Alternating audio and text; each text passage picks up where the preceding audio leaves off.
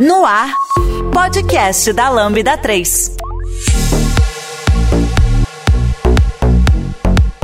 Olá, eu sou a Rafaela Cassiano e esse é o podcast da Lambda 3. Hoje vamos falar sobre autoestima intelectual. Aqui comigo estão Alexandre Zatti, Patrícia Coste, Vinícius Falcão. Não esqueça de dar cinco estrelas no nosso iTunes, porque ajuda a colocar o nosso podcast em destaque. E não deixe de comentar este episódio no post do blog, em nossas redes sociais e no SoundCloud. Ou, se preferir, mande um e-mail para a gente no podcast lambda3.com.br. Bom, pessoal, eu estou trazendo o tema de autoestima intelectual porque muitas das discussões que eu, que eu vejo ocorrendo na internet, em vídeos no geral, é sempre muito pautada na autoestima física, né, relacionado à aparência física. Mas existe pouco conteúdo falando sobre a intelectualidade, sobre a, a nossa confiança em, nas nossas habilidades e conhecimentos. Eu acho que seria interessante a gente explorar mais esse tema para trazer mais conhecimento para as pessoas, né? Tem alguma questão com isso ou querem conhecer mais sobre isso? E até mesmo, né, Rafa? Porque quando a gente fala, a gente vai estudar, a gente vai trabalhar, a gente utiliza essa questão do nosso conhecimento, a forma que a gente interage com o outro, e é muito da questão da troca de conhecimentos e experiências. E o quanto que isso é importante que é, a gente possa falar sobre esse assunto e aproveitar isso, né? Afinal de contas, a gente.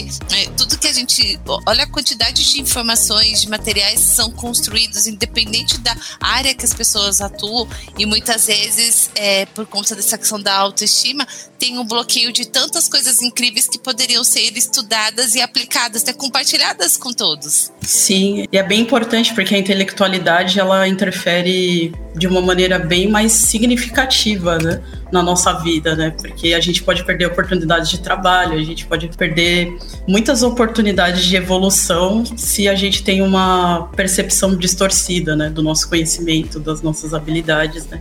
Quem nunca perdeu alguma oportunidade por não se achar bom o suficiente ou por não se achar suficiente, né? E é bem legal isso que você falou, Rafa, porque assim, a gente, igual você começou aí, né? A gente ouve muito falar sobre autoestima física, né, pessoal? Eu não sei, eu posso estar enganado, mas eu acho que essa autoestima intelectual ela afeta muito mais a vida da gente no que diz respeito a trabalho, às vezes até relações, porque é, se você não tem uma autoestima legal ali, você acaba se prejudicando, né?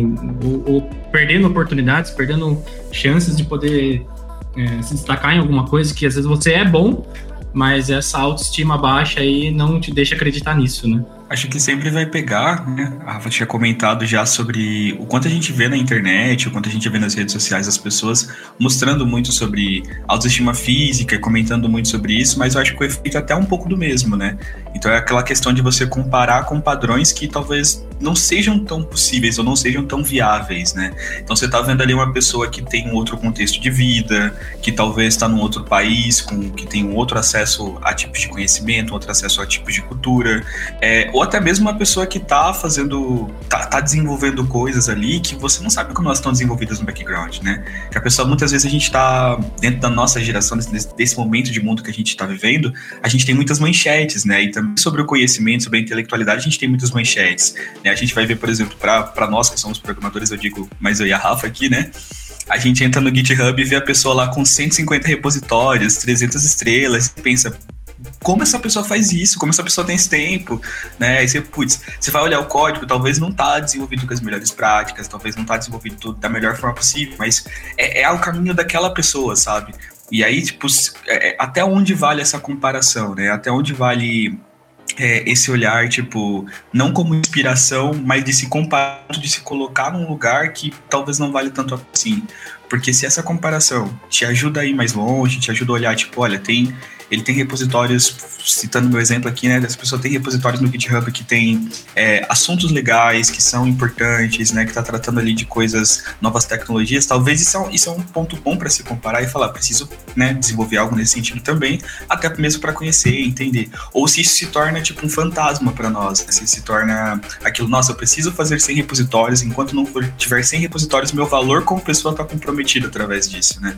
Então, acho que tem, tem muito desse fator da quanto quanto a gente se compara com alguém, tipo, para tirar o valor da nossa própria vida, né? E não, tipo, olhando para dentro, entendendo o que você realmente sabe fazer, aquilo que você realmente conhece, os conhecimentos que você realmente tem, para assim tirar um valor de você, né? Para aí sim você conseguir dizer quem você é, tipo, qual é o seu valor, seja falando de intelectualidade, né? Qual é o seu valor no mercado, qual é o seu valor como profissional. Vini, muito psicólogo, viu? Adorei. Já deu a visão geral de tudo, né? Já completou o podcast nesses primeiros seis minutos na, na fala do Vini, né? Obrigada, pronto. Obrigado, Vini, Vini sempre com conhecimentos muito profundos. Exatamente, muito é. bonito.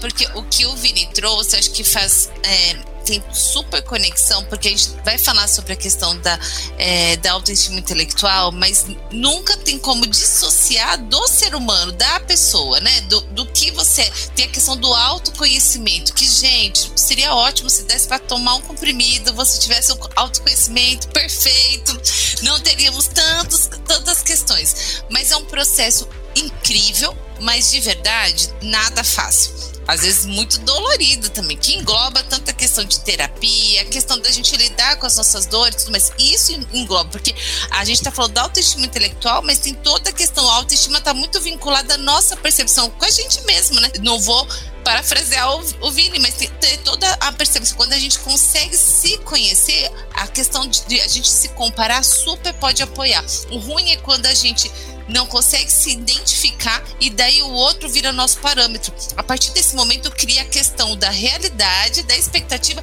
e no meio tem a frustração. Eu sempre coloco essa referência porque o problema é esse aqui, é o quanto que a gente coloca de ideal. Isso engloba desde a questão de vários aspectos, quer seja de sentimento, a forma que a gente interage e vinculado à parte intelectual. É, por conta até de uma pressão e a gente tem que pensar sempre no meio, que é o ambiente que a gente está. O ambiente ele também tem esse impacto. É, nós temos aqui é uma equipe tá uma equipe multidisciplinar, cada uma que tem um, vem de uma formação e vem de um papel dentro de uma empresa de tecnologia, mas a gente tem diferentes papéis. Mas sempre tem aquela questão de, ah, de, uma cobrança, de uma competitividade, que não é ruim a competitividade, não, não é, o problema é quando ela se torna surreal em relação de causar sofrimento. E eu acho que é esse alerta que a gente tem que ter. É, vincula muito do que a gente tem que buscar do que, que a gente o que, que a gente quer aprender. A sensação que dá muitas vezes é que a gente fica numa cobrança de tal pessoa tá fazendo isso, ah, vai todo mundo fazer isso. Eu acho que nesse meio tem que ter o por que fazer isso? Tá no meu momento, a gente tem que lembrar no nosso momento de vida. Se eu perguntar aqui para vocês três, ou, ou as pessoas que estão ouvindo pensarem, tenho certeza que todo mundo tá com algum BO na vida, quer ser de relacionamento, família, dinheiro, qualquer coisa tá vinculando, tá acontecendo outras coisas. Não tem nunca um, ai, tô pleníssimo, não tem nada. Acho que até herdeiro tem problema com isso, né, gente? Tipo, todo mundo vai ter alguma questão que vai estar tá acontecendo. É, é como a gente lida com essas diversidades e como a gente consegue também seguir o que a gente tem de plano e tudo mais. Mas sempre retomando essa questão de de autoconhecimento que vincula como a gente se percebe. E pensando nesse campo intelectual, acho que ele vincula muito que é, quantas vezes a pessoa, alguém te elogia, né? Quantas, quantas vezes alguém te elogia na, é, quer seja no, na parte acadêmica ou dentro da empresa, e às vezes você fala, hum, é verdade isso? Aí tem a síndrome da impostora, daí você fala, hum, mas será que isso é verdade? Será que essa pessoa tá querendo alguma coisa? Ah, será que é isso mesmo? Então acho que vale a gente também ter essa percepção, a percepção e de pedir sempre feedback, de ter essa troca, de, de, mas sempre fazer esse depara, sempre sair de você, então você ter essa percepção real de você e pedir para o outro para você ter essa conexão, né, para buscar essa evolução. E pedir feedback, não importa se seja no, na parte acadêmica ou, ou profissional, ele é tão importante, senão a gente fica vinculado somente no, nos nossas angústias, nas nossas preocupações e esquece de olhar o outro e, e o quanto que a gente pode aprender com essas experiências também. Para vocês é tranquilo quando vocês lidam com essa questão de pedir, de conversar com as pessoas sobre como que elas percebem vocês, ou até para vocês direcionarem o caminho de vocês de, de conhecimento, de experiências? Eu acho que isso que você falou é bastante, bastante importante, é, Patrícia. Ainda mais que você falou muito sobre a sensação de que quando a pessoa te elogia, você fica naquele estado: ah, mas será que é verdade? Será que eu sou uma grande atriz? Será que a Globo tá me perdendo aqui? Estou enganando todo mundo. Então é sempre importante você você pegar os feedbacks das pessoas, né, e também racionalizar também, trazer para sua realidade e entender também o seu momento, né? E eu acho que também boa parte dessa dificuldade que existe montar a autoestima intelectual também vem das nossas formas de aprendizado, né? Porque muitas vezes a gente, a gente vive no, naquele contexto mais tradicional, né, da escola, e nem todo mundo se encaixa, né? Existem pessoas que são mais é, que gostam mais de experimentar na prática, são mais criativas e elas também são muito inteligentes, né? Isso não, não é porque você não tira nota, nota 10 que você não é inteligente. Talvez aquele, aquele modo de explicar, aquele modo de falar não, não, tá, não foi inclusivo para você. Não, não se encaixa no, no seu padrão de, de aprendizado, né? Então também, teria, então também é importante a gente muitas vezes procurar ter um, ter uma cultura, ter, um, ter uma estrutura de inclusão, sabe? Se eu, se eu vejo que uma pessoa é mais visual, por exemplo, eu tento fazer uma explicação utilizando mais elementos visuais.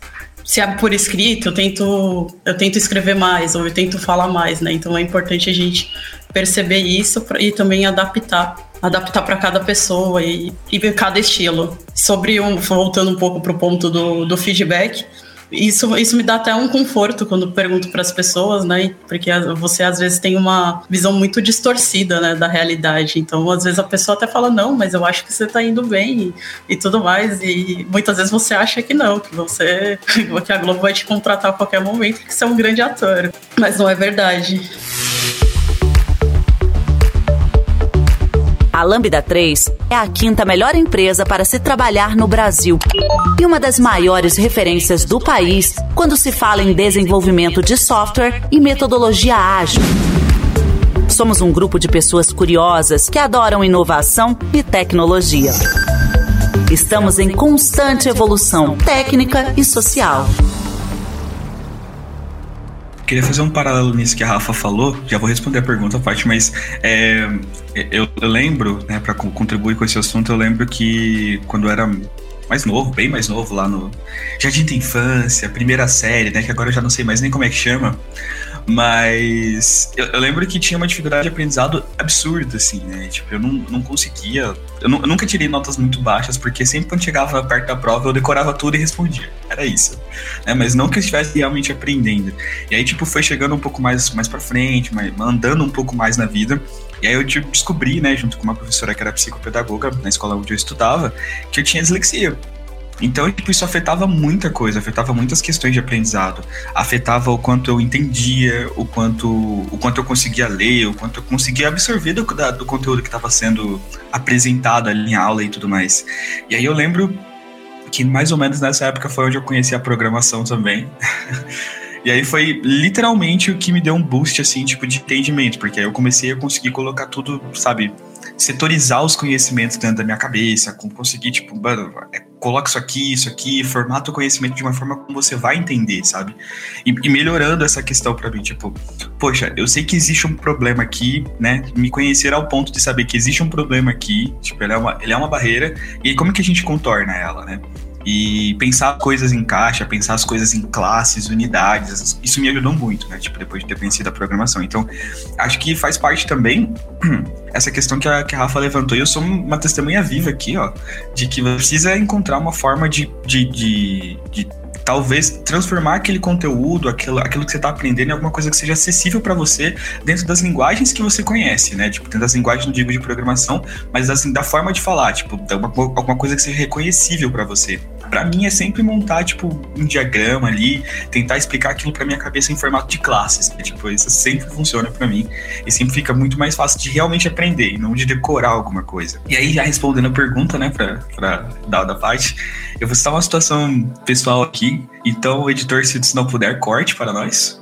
É, aqui eu sou casado, né? E aqui em casa a gente tem uma cultura muito interessante de tipo assim, a gente senta muito e dentro de casa para fazer feedbacks, né? Porque vivendo os dois de, de home office, a gente acaba tendo muitos. É, acaba passando 90% do dia juntos, se não para dizer 100% na maioria dos dias, né? É, isso acaba trazendo muitas questões que a gente precisa tratar, que a gente precisa conversar. E aí eu acho muito legal essa cultura de você trazer o feedback, porque você consegue pensar aquilo com clareza, né? É muito interessante, tipo, que a maioria das vezes quando a minha, quando minha esposa vai trazer algo para mim, ela traz tipo assim, ó, esse dia você aconteceu isso, me senti dessa forma, porque pode ser também que não seja a respeito só do que do que você é, mas também do que você produziu na outra pessoa, né? Então, tem, tem sempre essa questão de você receber e entender com, com verdade, assim, sabe? Mas eu acho que funciona muito, porque você consegue se enxergar e, e corrigir aquilo que não tá legal. E aí você não precisa ficar todo o tempo pensando se tá indo bem ou se não tá indo bem. Você consegue literalmente dizer, poxa, eu corrigi os problemas que foram apresentados, então tá tudo bem sabe? Eu não preciso ficar tipo, meu Deus do céu, a minha vida tá acabando, e isso e aquilo, eu sou um péssimo marido, e nossa, não, tipo, resolvi os problemas que foram apresentados. Fora daquilo, eu acredito que a gente tá bem. Fora daquilo, acredito que tá tudo sendo conduzido no melhor caminho, porque os problemas que foram apresentados foram corrigidos e tá tudo bem, sabe?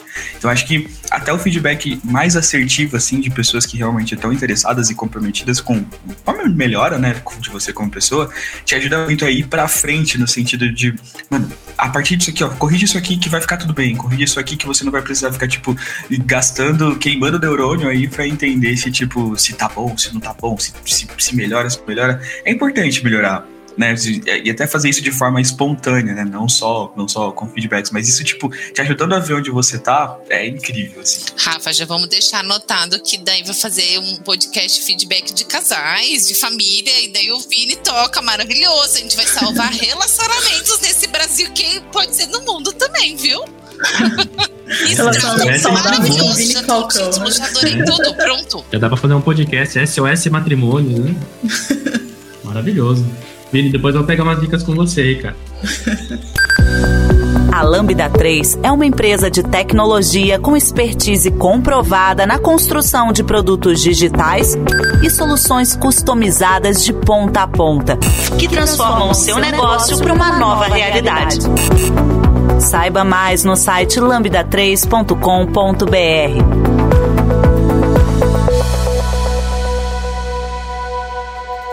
é com relação ao feedback, eu tava pensando aqui quando vocês estavam falando, né? Eu, eu sou uma pessoa que eu gosto muito de receber feedbacks também, porque eu, eu acho que eu sofro um pouco desse mal de autoestima intelectual nesse sentido, porque é, ainda mais nesse contexto, né? Eu venho de uma, de uma carreira que eu, é um pouco diferente do que eu atuava, né? Eu sempre trabalhei área de projetos, mas eu sempre trabalhei em projetos tradicionais. Eu tô em transição ainda para agilidade e tudo mais, então para mim é muito é, é muito diferente.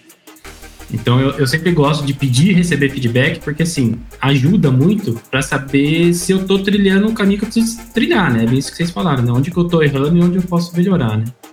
E é, é claro, não é um processo fácil, né? não é um processo simples. Às vezes, quando a gente recebe um feedback de algum ponto que você precisa melhorar, às vezes dói um pouquinho na carne, né? Você fala, poxa, é, não tô indo tão bem quanto eu imaginava que estava, ou não tô, não tô indo tão bem quanto eu gostaria e tal. Mas a gente entende que faz parte do processo. É, é, é, é, nessa hora que você sabe, opa, isso aqui é uma área que eu preciso melhorar, essa é uma área que eu preciso desenvolver. E, e daí acaba sendo legal, porque depois, num próximo feedback, depois de um tempo, a pessoa fala: olha, aquele ponto que eu destaquei lá atrás você melhorou, aquele ponto que eu destaquei lá atrás você está trabalhando e está tá melhorando, então isso acaba sendo gratificante. É, e eu não sei se tem relação com o assunto e tal, mas uma coisa que eu gosto de fazer, e acho que a Paty até comentou isso um pouco no começo, é você ter algumas pessoas de referência. Mas não no sentido de se comparar e depois se martirizar porque você não é igual, mas no sentido de dizer o seguinte, olha, esse cara tem uma trajetória e ele já tá lá alguns anos à frente, vamos dizer assim, né? Algum, alguns quilômetros à frente de onde eu tô. Mas eu sei que existe um, um, um caminho que eu preciso seguir e eu vou me espelhar nessa pessoa e vou tentar trabalhar para conseguir chegar lá. E daí, para não existir essa frustração, pelo menos o exercício que eu faço, eu tento não me comparar com essa pessoa com quem eu quero aprender e ser igual e tudo mais. Mas eu tento me comparar comigo mesmo há algum tempo atrás. Se eu percebo que eu evoluí algumas coisas comparando comigo mesmo do passado, eu falo, beleza, tô avançando, acho que tô, tô indo no caminho. Mas, mas é um processo difícil, é igual a Rafa falou, né? Às vezes você recebe um feedback positivo, eu fico pensando, cara, será que essa pessoa tem noção do que ela tá falando? Será que eu tô enganando ela? É, é, principalmente quando às vezes as pessoas chegam e falam assim, cara, isso que você fez foi maravilhoso, foi muito bom e tal. Eu falo, você tem certeza? é, você entendeu o que eu fiz? Porque, é, porque é difícil, né? Às vezes, é, isso que a Paty falou é muito real, né? Às vezes você tem um, um, uma síndrome de impostor ali que bate muito forte, né? Que bate muito alto ali, né? E às vezes é, é difícil, às vezes a gente recebe um feedback positivo. E de contrapartida, quando a gente recebe um feedback negativo, né, um feedback de pontos a melhorar, a gente fica se martirizando, né? Muito, muito curioso. A Rafa isso, né? trouxe essa questão de ser, ah, tipo, gente, eu sou. Eu, eu, Rafa, você falou, eu consegui mega me identificar dessa questão de Gente, eu sou muito atriz. Tipo, que a Glória Pires me aguarde no Terra e Paixão. Hollywood Terra e Paixão, alguma coisa que, tipo, estão perdendo a atriz do século. E eu ouvi isso na terapia. Porque eu acho que, é, é, assim, ó, eu não sou desenvolvedora, mas eu sou muito nerd nos, nos assuntos que competem da questão de. Mas, tipo, nerd, tipo, de estudar muito, sempre achar que não, não é suficiente. E sempre eu acho que eu tô falando alguma coisa. E daí, compartilhando, eu, eu fui para para área acadêmica, tipo, eu tenho 20 anos de experiência na área de pessoas, no, toda uma questão de uma coisa construída. Eu resolvi fazer o quê? Mestrado. Não tem nada para fazer na vida, vou, vou fazer mestrado.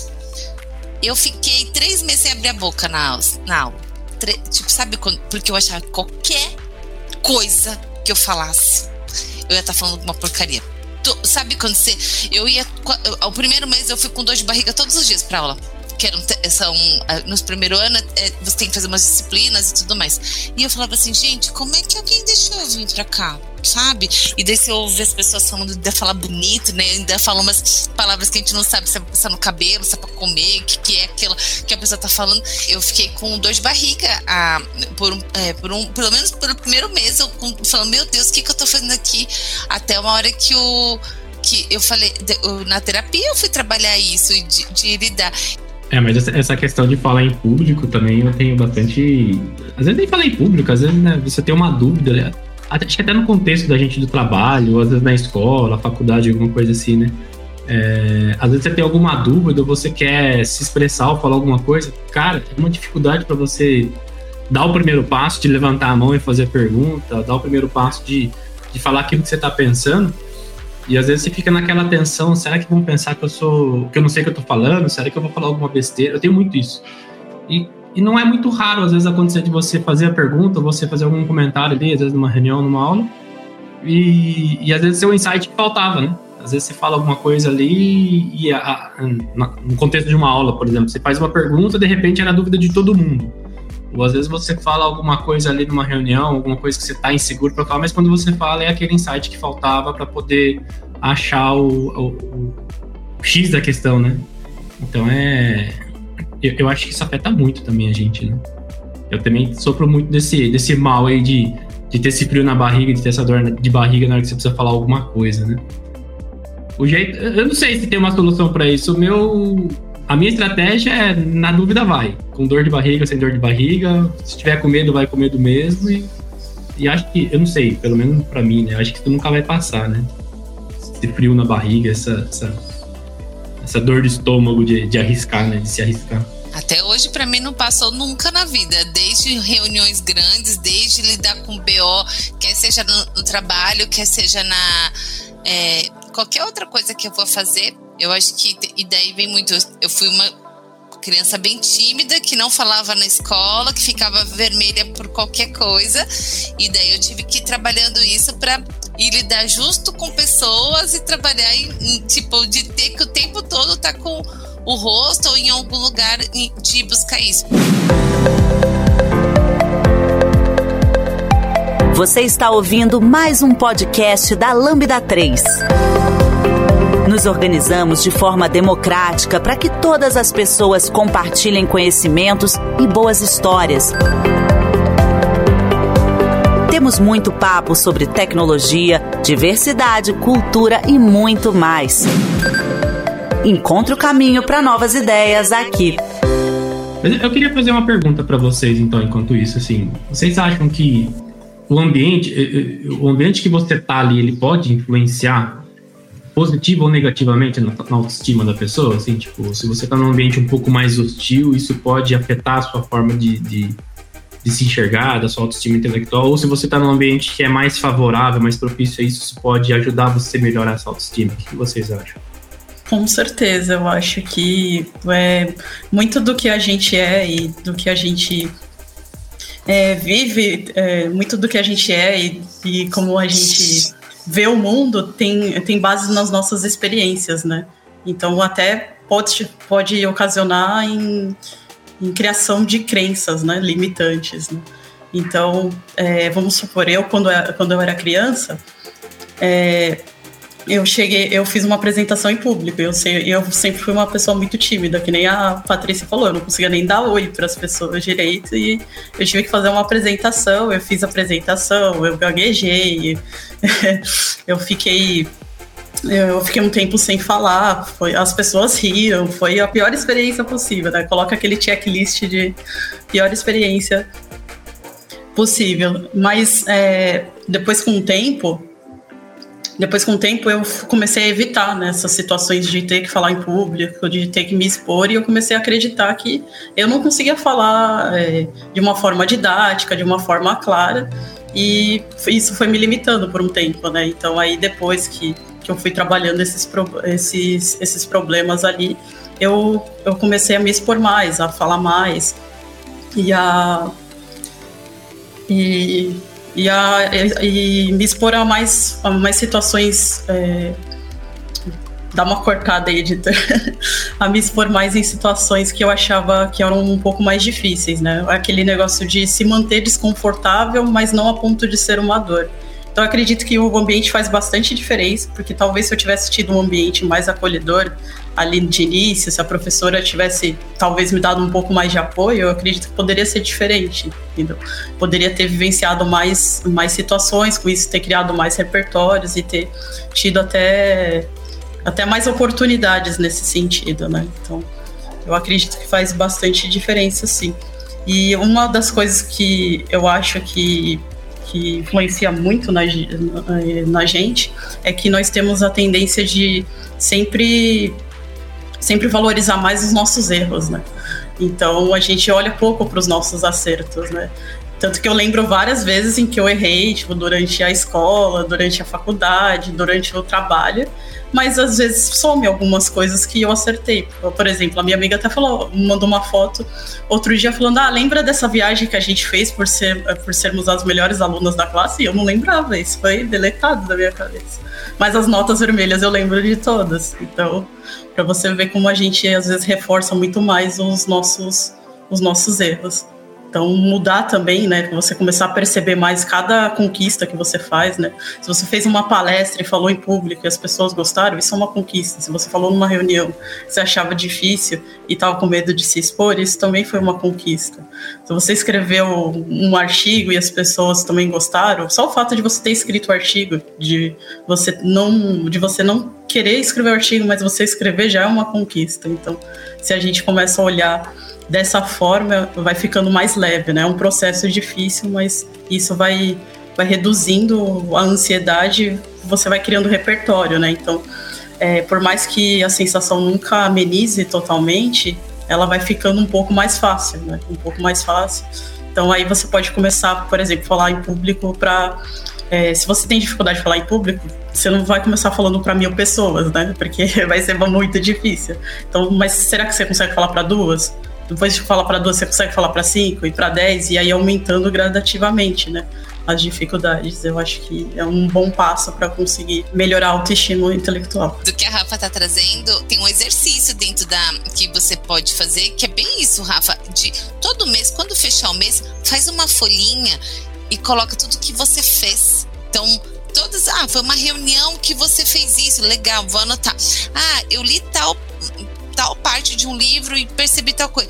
Quando você vai chegar no outro mês, você vai olhar, vai voltar o mês anterior e falar, nossa, não lembrava disso. Mas se você fizer isso com disciplina e tiver essa constância, você vai construindo e isso vai ajudar a adequar. Porque, Rafa, eu tenho a mesma coisa. Se você me perguntar as coisas erradas que eu fiz, eu consigo te fazer uma lista. As coisas que super deram certo, parece que eu fiz mais que a minha obrigação. E às vezes foram coisas incríveis. E, e eu sei disso depois que alguém me conta, tá? Não tô falando tipo natural, porque eu acaba pegando muito em mim. Mas eu acho que é isso, esse exercício. Aí pode pôr dica da do lado da, da, parte psicóloga, porque é um ponto da gente escrever. Sabe a história do diário? O diário tem esse poder mesmo terapêutico da gente depois ler, porque quando acontece alguma coisa com a gente, no dia parece que fala, vou morrer, ou nossa, foi a pior coisa do, do mundo. Quando com o passar do tempo se torna uma referência. E daí, eu, quando você lê, você tem uma outra forma de você ressignificar isso. Então, de repente, é um, um direcionamento que tem que é algo super prático. É só fazer, coloca em tópicos, não precisa fazer um diário de 10 páginas. Coloca com base no que você consegue se, é, se conectar faz tópicos, tem gente que faz desenho, tem gente que faz 90 palavras, tem, tem um monte de coisas, de possibilidades que você pode fazer. De repente, para conseguir apoiar nisso. Zerar, zerar, eu desconheço como faz o zerar. Mas o lidar melhor com isso e, e fazer com que isso não te bloqueie já é um, uma conquista em tanto, né? Você já conhece a Lambda 3? Além de sermos uma empresa formada por pessoas apaixonadas por tecnologia, desenvolvemos e entregamos software com qualidade, segurança e inovação, que podem ser um diferencial para o seu negócio. Acesse o site lambda3.com.br e conheça mais.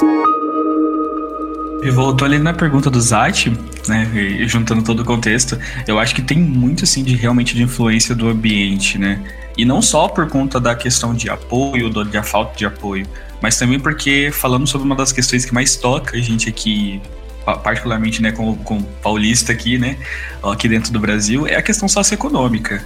Então, eu, eu não saberia dizer, por exemplo, se, se a minha vida fosse diferente, economicamente falando, socialmente falando, se ela não seria diferente do que ela é. Né? Porque eu só tenho essa aqui, mas eu com certeza consigo dizer que a falta de recursos, muitas vezes, te torna uma pessoa que tem que olhar para outros lados. Então, por exemplo, se você olha para uma falta de recurso é, familiar como um todo e você vê uma oportunidade de trazer recursos para dentro de casa, você não vai focar né, em ter. Em, estudar. Você não vai falar, ah, não, peraí, eu vou ler esse livro aqui porque é mais interessante para esse momento. Existem outras necessidades, né? E essa questão que é uma das questões do ambiente, né? É você olhar, por exemplo, que às vezes um, um ambiente familiar menos abastado, ele vai produzir menos é, possibilidades. E não só possibilidades, porque sim, a gente está numa era que tem bastante conhecimento disseminado em vários tipos de canais diferentes que estão super acessíveis, mas existe tempo ainda para fazer o consumo desse, desse, desses materiais, em vista que você precisa muitas vezes apoiar financeiramente a família, apoiar a família, é, por exemplo, eu cuidei bastante, dos, bastante tempo dos meus irmãos, então você precisa apoiar dessas formas, você precisa apoiar com, até mesmo tipo cuidando de coisas de, de, de, atividades dentro da própria casa, ou até mesmo, tipo, cuidando de parentes que estão em, em, situações mais complicadas, né? Tipo, de saúde e tudo mais. Então o ambiente também vai moldando as possibilidades, ele vai cerceando as, as possibilidades que você tem ali de ter acesso, de ter tempo para ter acesso a esses conteúdos. Então isso muitas vezes também molda positivamente ou negativamente aquilo que você tem acesso e você começa a ver, putz, eu não tenho eu não tenho todo o conhecimento que eu precisava, eu ainda não tenho tipo tudo que eu precisava para fazer X coisa, né? É, ou, ou, por exemplo, ainda não consegui entrar na faculdade porque ainda não tive tempo para isso, porque ainda não tive dinheiro para isso, né? Então essas acho que o ambiente além da questão do apoio, ele também vai cerceando ou abrindo algumas possibilidades, né? Por ter mais tempo, por ter menos tempo, por ter mais acesso ou por ter menos acesso a, a determinados recursos, né? Sendo tipo de, desde recurso dinheiro, até recurso tempo, até recurso psicológico, né? Porque, por exemplo, você tem um, um parente muito próximo que tá passando por uma situação complicada, né? Como uma mãe, um pai, você não vai ter cabeça ali para pensar naquele momento que você precisa aprender uma, uma equação de segundo grau, que você vai precisar aprender uma função de x, isso, aquilo. Você vai estar tá focado muitas vezes naquele problema, né? E aquilo vai se tornar seu, seu ponto principal, seu ponto de partida. Então, muitas vezes também você não tem cabeça para absorver algumas coisas, você também, às vezes não é o seu momento de absorver aquelas coisas. Isso tudo é né, o ambiente que tá te dando de presente. Legal. Eu tava pensando aqui, Rafa, no que você falou, né? Eu me identifiquei muito também nessa coisa, né? Tipo, quando alguém fala algo positivo, a gente meio que. Ou quando a gente faz algo positivo, a gente esquece. Mas às vezes quando acontece alguma coisa que não é tão positivo assim, a gente guarda isso pro resto da vida, né? Parece que, que, que destaca, né? Eu lembrei até de uma frase, eu vou até brincar, né? O momento coach, né? Que a árvore que cai faz mais barulho do que a floresta que cresce, né? Então aquele, aquela coisa ruim parece que ela tem um destaque tão grande que muitas vezes ofusca tudo aquilo de bom que a gente já fez, né? o, os feedbacks positivos que a gente já recebeu, né? E, e, às vezes até no cotidiano nosso, né? Às vezes a pessoa vai dar um feedback, ela pode dar 60 feedbacks positivos, mas a gente vai focar naquele um que a pessoa falou, olha, isso não foi tão bem. Né? E, e, e, é muito louco isso, né? A gente fica muito focado no, naquilo que não é tão tão é tão positivo assim, né? E, e, o que você comentou também, né? Por exemplo, ah, às vezes você vai se arriscar a fazer alguma coisa, a gente, às vezes a gente acaba perdendo algumas oportunidades. Tipo, ah, você não vai dar um passo maior que a perna e se você tem uma dificuldade de falar em público, ir para uma palestra online ao vivo e por aí vai, né? Com mil pessoas, né? Você vai começar com duas, três, quatro. E, e certa vez eu ouvi uma, uma, uma, história que eu não lembro o que é, depois eu vou ver se eu consigo lembrar ou achar aqui que uma pessoa ela estava fazendo aula de um instrumento, acho que era violino, e dela queria se apresentar para a família dela, né? E, e, uma tia dessa pessoa falou assim: Olha, é vai lá, você se apresenta para seus primos, para seus tios e tal, e, e, eu vou chamar todo mundo na sala. E essa tia chegou lá na sala e falou assim: Olha, a pessoa vai fazer uma apresentação, ela pode errar, porque ela está aprendendo ainda, ela pode tocar desafinado, mas ninguém tem o direito de questionar ou falar mal dela, porque mesmo ela sabendo muito pouco, ela já sabe muito mais do que qualquer pessoa que está aqui na sala, porque ela se arriscou a aprender, ela se arriscou a fazer. E eu acho que, e cara, essa frase, essa história me marcou, porque é muito, é muito isso, né? Às vezes a gente tá ali se arriscando a fazer alguma coisa e, e, e às vezes a gente erra, às vezes tipo, a gente falha, mas a gente se arriscou a dar o primeiro passo, né? E eu acho que isso talvez seja um, um, um exercício aí, um, um aprendizado para a gente, né? Porque é lógico, né? Uma pessoa que fala um público de mil pessoas, para um auditório cheio, ela não começou assim também, né? Com certeza ela começou igual a gente, né? Tendo dor de barriga para falar para duas pessoas, né? Então é, é, que acho que a gente se projeta muito na pessoa que já alcançou o sucesso, né? E às vezes a gente tem que é, saber que tem que dar um passo de cada vez, né? trazendo outra frase clichê, me perdoe, mas você está comparando o, os seus bastidores com o palco da outra pessoa, né? Você não está vendo como ela se preparou, o que ela passou, você só está vendo ela ali na, na sua melhor fase, né? Você não viu tudo que ela teve que passar para chegar até aquele ponto, né? Então, é, existe, existe também muito, muito essa distorção. Então, a gente também tem que tem que procurar pessoas de referência, né? Principalmente pessoas que se pareçam com a gente também, para criar um senso de, de pertencimento também, mas a gente não pode não pode se comparar com, com ela, né? A gente não pode querer ser como ela porque a gente não sabe tudo que ela vivenciou até ali, né? E quantas pessoas a gente já não viu que tinha é, uma boa oratória, que se manifestavam muito bem, mas quando você via a pessoa não sabia tanto assim, sabe? Ela tinha muito mais o poder de falar com confiança, de se expressar bem, mas muitas vezes ela passava até informações erradas, né? Mas porque ela falava bem, as pessoas acreditavam, né? Então também tem muito isso de, de que às vezes a gente cria muita distorção, às vezes a gente fica mais quieto e às vezes a gente até sabe mais do que aquela pessoa que está falando, né? Acho que vale trazer que essa questão da autoestima intelectual ela não está vinculada, isso impacta em pessoas do que até vocês estão trazendo de pessoas introvertidas e extrovertidas. Tem, não é vinculado só, ah, mas é porque a pessoa é, é mais tímida ou não, porque a timidez, primeiro, eu acho que vale trazer a introversão, mas ela não é um ponto a desenvolver, é uma, é uma característica, é, uma, é o perfil da pessoa. O que ela só tem que ficar alerta é quando causa sofrimento, quando a faz com que isso bloqueie você fazer inúmeras coisas, aí você busca ajuda. A mesma coisa se a gente olhar do outro lado quando tem uma extroversão que faz com que você interrompa constantemente, que você cause situações que você se ponha de uma maneira que te prejudique também. Então, dos dois lados, sempre tem que pensar nos, nos excessos, nos extremos, o quanto que reflete. Então, essa questão da autoestima intelectual, ela não está vinculada a um perfil introvertido e extrovertido, e sim da característica de cada pessoa mesmo. Eu, eu vou até pegar esse gancho que você falou dos dois extremos, pode fazer uma provocação aqui também, porque a gente está falando muito no contexto de de ter uma autoestima às vezes baixa, né, nesse contexto de autoestima intelectual. Mas e quando é o inverso também? Quando você se depara com uma pessoa que ela tem uma autoestima muito elevada, que ela se acha. É, eu, eu, acho que isso pode ser tão prejudicial quanto, né? Principalmente quando você tenta dar um feedback para essa pessoa. Eu estou criando um cenário aqui hipotético, tá? Ou quando essa pessoa vai tentar executar uma atividade e se acha a última bolacha do pacote, né? Especialmente usa aqui, né? Então, como que isso pode ser prejudicial também, no, tanto para essa pessoa quanto no ambiente que de repente ela está envolvida ali, né? No trabalho, ou no, estudo, alguma coisa assim, né? Eu vou dar meu pitaco aqui rapidinho, né, sobre esse ponto. É, eu converso muito sobre, sobre isso com o meu terapeuta e tudo mais. E ele sempre fala sobre uma questão de causar disfuncionalidade, né? Que foi até um pouco do que a, do que a parte trouxe sobre introversão e extroversão. É, você tem sempre esse ponto de se, se aquilo está sendo disfuncional. Então, tanto para baixo quanto para cima, a gente precisa tomar esses cuidados, porque esse excesso de confiança é o que a galera sempre fala, né? Excesso de confiança leva à imprudência.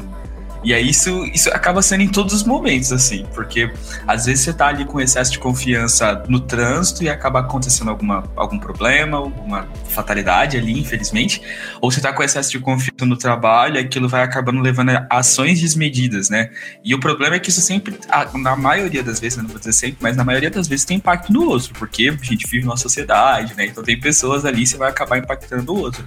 Então eu acho sempre que a gente precisa analisar isso, Zait, pelo ponto de vista do, da disfuncionalidade, sabe?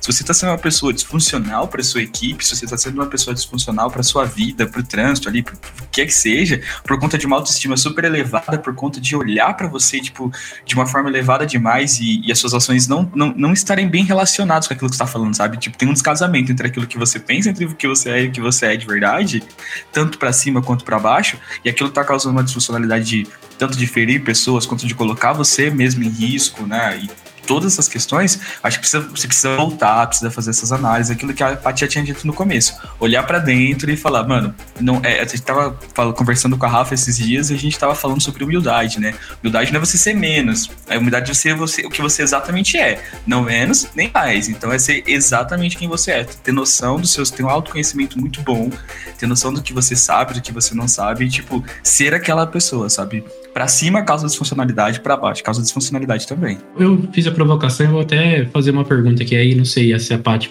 com um viés de psicologia, pode falar se faz sentido ou não, mas eu até ouso dizer que muitas vezes também, né, para dizer sempre, acho que uma pessoa com uma autoestima intelectual ou até autoestima em qualquer contexto muito elevada, às vezes é um sintoma de uma autoestima baixa na qual ela até está compensada dessa forma, alguma coisa assim? Faz sentido?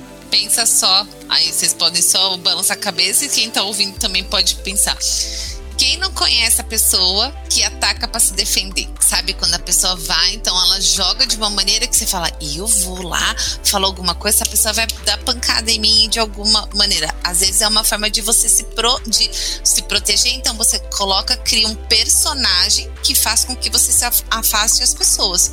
Isso é no âmbito profissional, de estudo, relacionamento, quer seja amoroso ou de amizade, a gente acaba conhecendo as pessoas que você fica, eu vou, ai, mó preguiça, sabe aquela pessoa que continuamente interrompe, continuamente sempre o, o eu sempre está vinculada, vinculado a, a sua fala, não tem nunca o nós. Vamos pensar em time que o Vini falou, sempre tem aquela questão daquela pessoa que está buscando continuamente um destaque tudo isso é a história de de repente usar, é, tá usando essa questão é, intelectual que às vezes sabe quando você percebe que é raso, muitas vezes o conhecimento, você fala, se eu apertar mais um pouquinho, vai quebrar. E a pessoa daí me ataca e eu já vou para trás, assim. Então, é, ela é, é, tão ruim quanto. É, o, o você, é, é, volta de novo, quando a gente sabe o que a gente é, isso ajuda bastante porque a gente não vai, obviamente não vai ser eternamente aquilo, sabe? Ah, vai ser sempre da mesma maneira, vai ser, é, eu vou ter altos e baixos, mas eu vou é, impactar menos a relação com as outras pessoas. Então tem que pode estar vinculado sim, e é porque é, é, é a questão do, do excesso, né?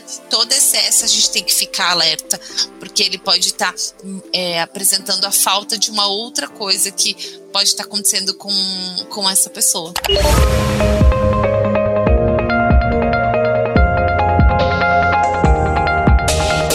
Trabalhe na Lambda 3 de qualquer lugar do Brasil. Estamos com várias oportunidades abertas para atuação remota full-time. Acesse vagas.lambda3.com.br, conheça nossas vagas e vem ser Lambda. E quantas oportunidades vocês já perderam por conta de por conta da, de, da falta ou da ou, ou do excesso de autoestima intelectual? Vocês têm alguma vocês têm algumas histórias para contar sobre isso?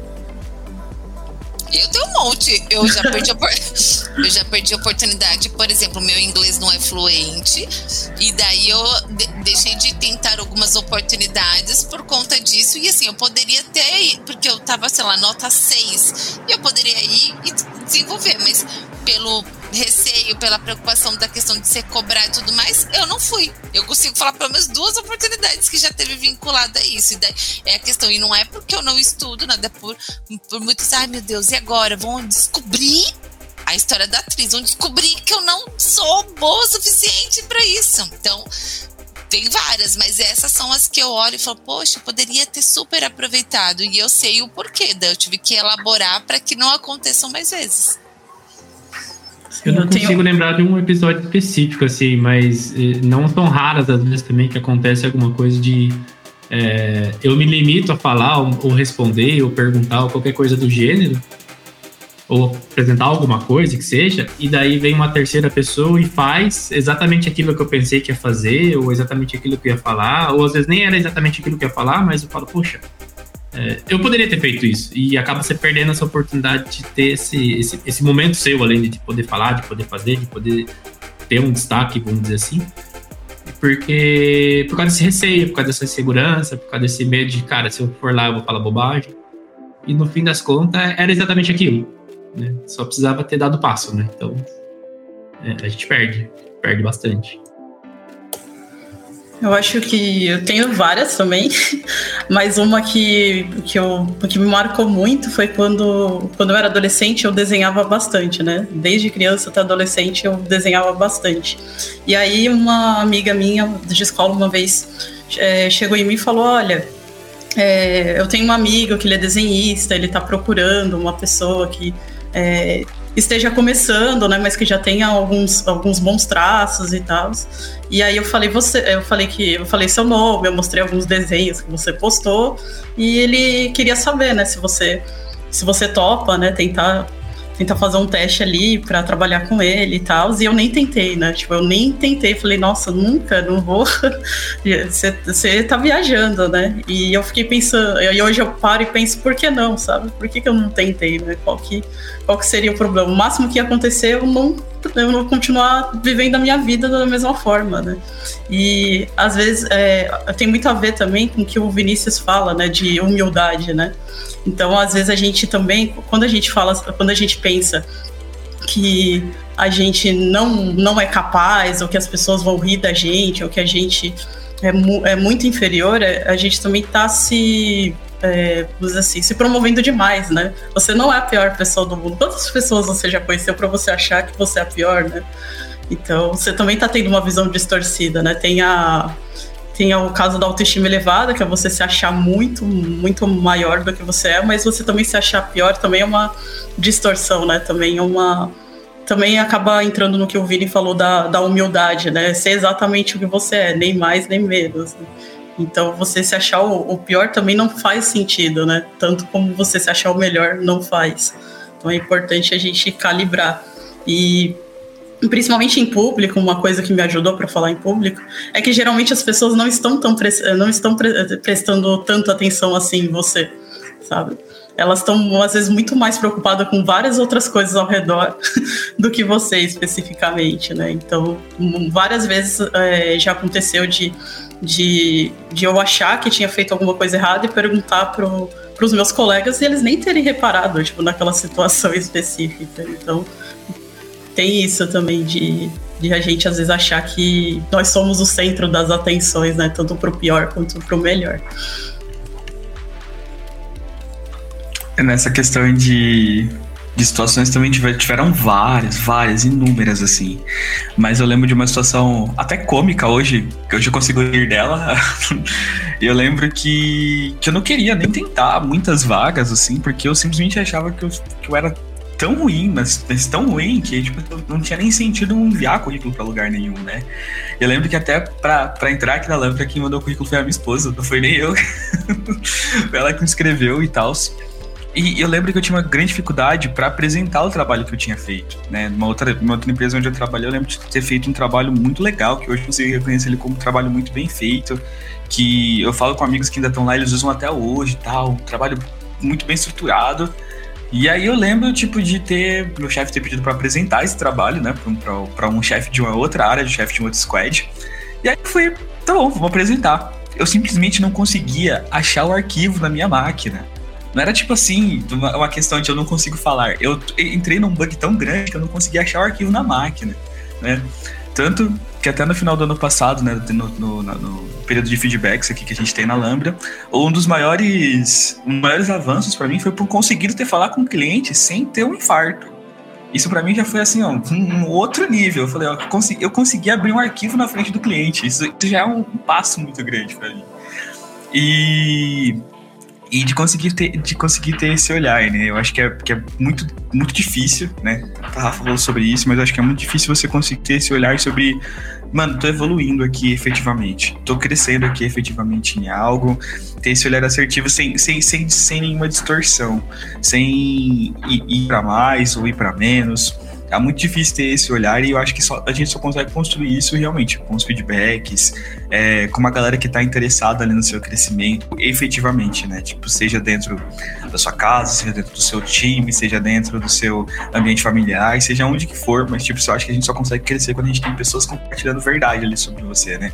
Não, não não com olhares ruins, né? A gente falou muito sobre isso também, aqueles feedbacks mais destrutivos, assim, a pessoa que tá muito reativa, mas pessoas que estão, tipo, sendo assertivos ali, porque querem realmente, pelo menos não que seja por você, mas que seja pelo time, ou pela família, ou pelo, enfim, qualquer ambiente, que seja pelo todo ali, que, que todo mundo esteja bem, né? Então, que esses feedbacks valem muito a pena e vale muito a pena, tipo, considerar o que está sendo dito, né? E começar a achar essas evidências em você. Acho muito importante, então acho que todo mundo já falou disso lá no começo, mas de, de ter essas evidências, de ter esses, é, esses checkpoints, assim. Poxa, hoje foi um dia bom, eu consegui fazer X coisa que eu não conseguia. Essa, essa questão de ter, de, ter, de ter vencido essa barreira de falar com o cliente, de apresentar o meu trabalho, foi uma, uma baita barreira quebrada, foi uma baita montanha é, escalada aí para mim, e se eu não conseguisse olhar para isso com bons olhos, talvez eu não conseguisse olhar para mais nada do meu trabalho com bons olhos, né? Então, eu acho que é super importante aí, mano. Vamos fazer uns checkpoints, vamos anotar, tirar foto. Eu, eu, gosto muito de tirar foto das coisas, né? Às vezes eu tiro foto até de coisas que não precisava, só para quando eu depois ir na galeria do Google, sabe quando você entra no metrô, não tem, não tem, não tem internet, aí você fica lá rodando a galeria e fala tipo, nossa, eu fiz isso, nossa, eu me formei, nossa, eu eu fiz isso aqui também. Uau, eu, eu sou essa pessoa, eu sou a pessoa que fez essas coisas, né? E tem um ponto muito engraçado em tudo isso, que conforme o conhecimento vai se você vai adquirindo conhecimento, ele vai impregnando em você, por assim dizer, você começa a perceber o quanto ele é grande, né? Então hoje, tipo, se alguém começar, poxa, é que a gente tem contextos de trabalho muito diferente aqui, né? Mas, por exemplo, se alguém começar a falar de de requisições é, de HTTP, por exemplo, né? Eu e a Rafa aqui, talvez a gente não sofra tanto, né? Tipo, a gente vai saber o que está falando, tipo, fazer, ah, não, faz um, faz um telnet lá, faz um qualquer coisa. E aí, tipo, isso não vai ser uma barreira pra gente, porque a gente aprendeu esses conhecimentos separados ali, que no final do dia são muito importantes. Mas eles estão tão absorvidos, você já absorveu eles tanto, eles estão tão impregnados em você que eles parecem nada mais. Tipo, não parece que teve uma grande barreira ali para vencer até entender como todo o protocolo funcionava, como o computador funcionava, como a internet funciona, as camadas de rede. Parece que tem, tem tanta coisa ali atrás, mas a gente vai descartando isso porque a gente esqueceu um ponto e vírgula no código, sabe? e aí, tipo, é, é, ter noção dessa realidade, né? Porque ela, conforme ela vai ficando mais corriqueira, a gente vai começando a desleixar dela, né? A gente vai começando a achar que todo esse arcabouço de conhecimento que tem para construir o profissional, a pessoa que você é, que ele não importa. Mas ele super importa porque, assim, se alguém consegue dizer pro Zait o nome de uma métrica X, um troubleshooting X, um, alguma coisa nesse sentido, e ele consegue entender de primeira, né? Se ele consegue absorver aquele conceito de uma vez, significa que ele construiu um caminho até ali para entender o que aquilo significa, né? Então, acho que a gente precisa olhar também para essas questões que estão impregnadas em nós, que estão, tipo, putz, já fazem parte do nosso dia a dia, que são extremamente corriqueiras e que a gente parou de prestar atenção nelas e a gente parou de ter autoestima a respeito delas, né? Não que a gente não possa ir aqui para frente, mas significa, tipo, olhar para o que a gente já tem, né? E não desconsiderar essa bagagem e aí a gente entra nesse, nossa, eu sou, eu sou um grande ator e a Globo tá me perdendo. Mas de qualquer forma, se a Globo quiser me contratar também para alguma novela, alguma coisa assim, independente de qualquer coisa, eu tô à disposição, viu? Caso alguém da Globo, SBT, Rede Record. Qualquer coisa assim, a gente tá à disposição, tá? Não sei, Isaac, se todos, mas de repente a gente pode fazer uma. organizar alguns lugares que poderiam nos contratar. É, nem que seja pra fazer um comercial, um jingle, assim, Sim. qualquer coisa. Eu também aceito. Cantar musiquinha de final do ano da Globo, enfim, estamos aí. É exatamente isso que o Vini falou também. É bastante importante. É, por exemplo, para você, esco- é, pra você escrever aquela linha de código, você teve que ter toda uma outra bagagem, né? Você teve que aprender lógica, você teve que aprender programação ali, ali, ali é, a programação mais básica de lógica, você teve que aprender a linguagem. Então tem um conhecimento muito mais profundo ali que está por detrás daquela linha que você acha que é simples e qualquer pessoa poderia fazer, né? Então é aquilo de a gente é, olhar mais as nossas as nossas pequenas conquistas, né? Porque se a gente for somando elas, a gente acaba vendo que não são tão pequenas assim, né? Que foram, foram muitas coisas que a gente conquistou. E eu acho, né, Rafa, essa questão de ter um ambiente seguro, quer seja de amizades, parceiros de trabalho, o, o- o grupo que a gente vai criando, ele é super importante mesmo, porque se algum momento a gente esquecer isso, acho que tem várias essas questões. Sou super adepta à foto também, que o Vini falou. Eu pulo sozinha em casa quando eu consigo alguma coisa, sabe? Mas daí eu preciso todo um processo de absorver isso para depois ficar animada. Mas eu pulo sozinha. É, do- escrever algumas coisas, então essa questão de fazer um diário só dos pontos. Então, dentro da agenda, daí eu tenho uma agenda. Que- daí eu coloco aqui, põe um não tá no vídeo, mas tipo, tem um plano que coloca as coisas que aconteceram. Eu acho que isso me ajuda a ter essa clareza de milhões de coisas que acontecem. Mas acho que quando a gente tá num ambiente seguro, que de repente, olha, Rafa, ó, d- vamos conversar sobre isso. Esse, esse apoio, essa conexão super eh, favorece. É a gente pensar nessa questão, por exemplo, que a gente tem na Lambda, o podcast muitas vezes é um meio para que as pessoas possam desenvolver essa questão de comunicação, de expor, que depois se torna que ah, pode ser um brown bag, pode ser participar de algo da comunidade, pode ser fazer uma palestra tal lugar. E assim vai, porque a gente vai estimulando, prezando muito por fazer as coisas em conjunto, às vezes sozinho tem um peso muito maior. Por que não a gente fazer com pessoas que a gente tem conexão e assim a gente vai ampliando isso?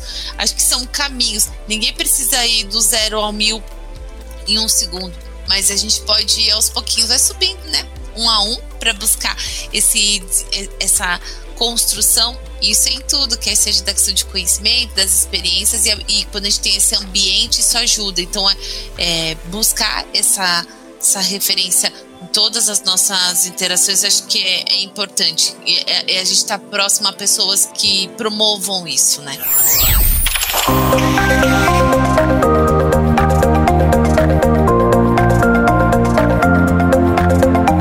Esse podcast é produzido pela Lambda 3, uma empresa de tecnologia inovadora que pode te ajudar em seus maiores desafios. Especializada em desenvolvimento de software, a Lambda 3 tem experiência na entrega de projetos de maneira ampla e contínua, através de metodologias ágeis que fazem a diferença para o seu negócio. Conheça nossas soluções entrando no site lambda3.com.br.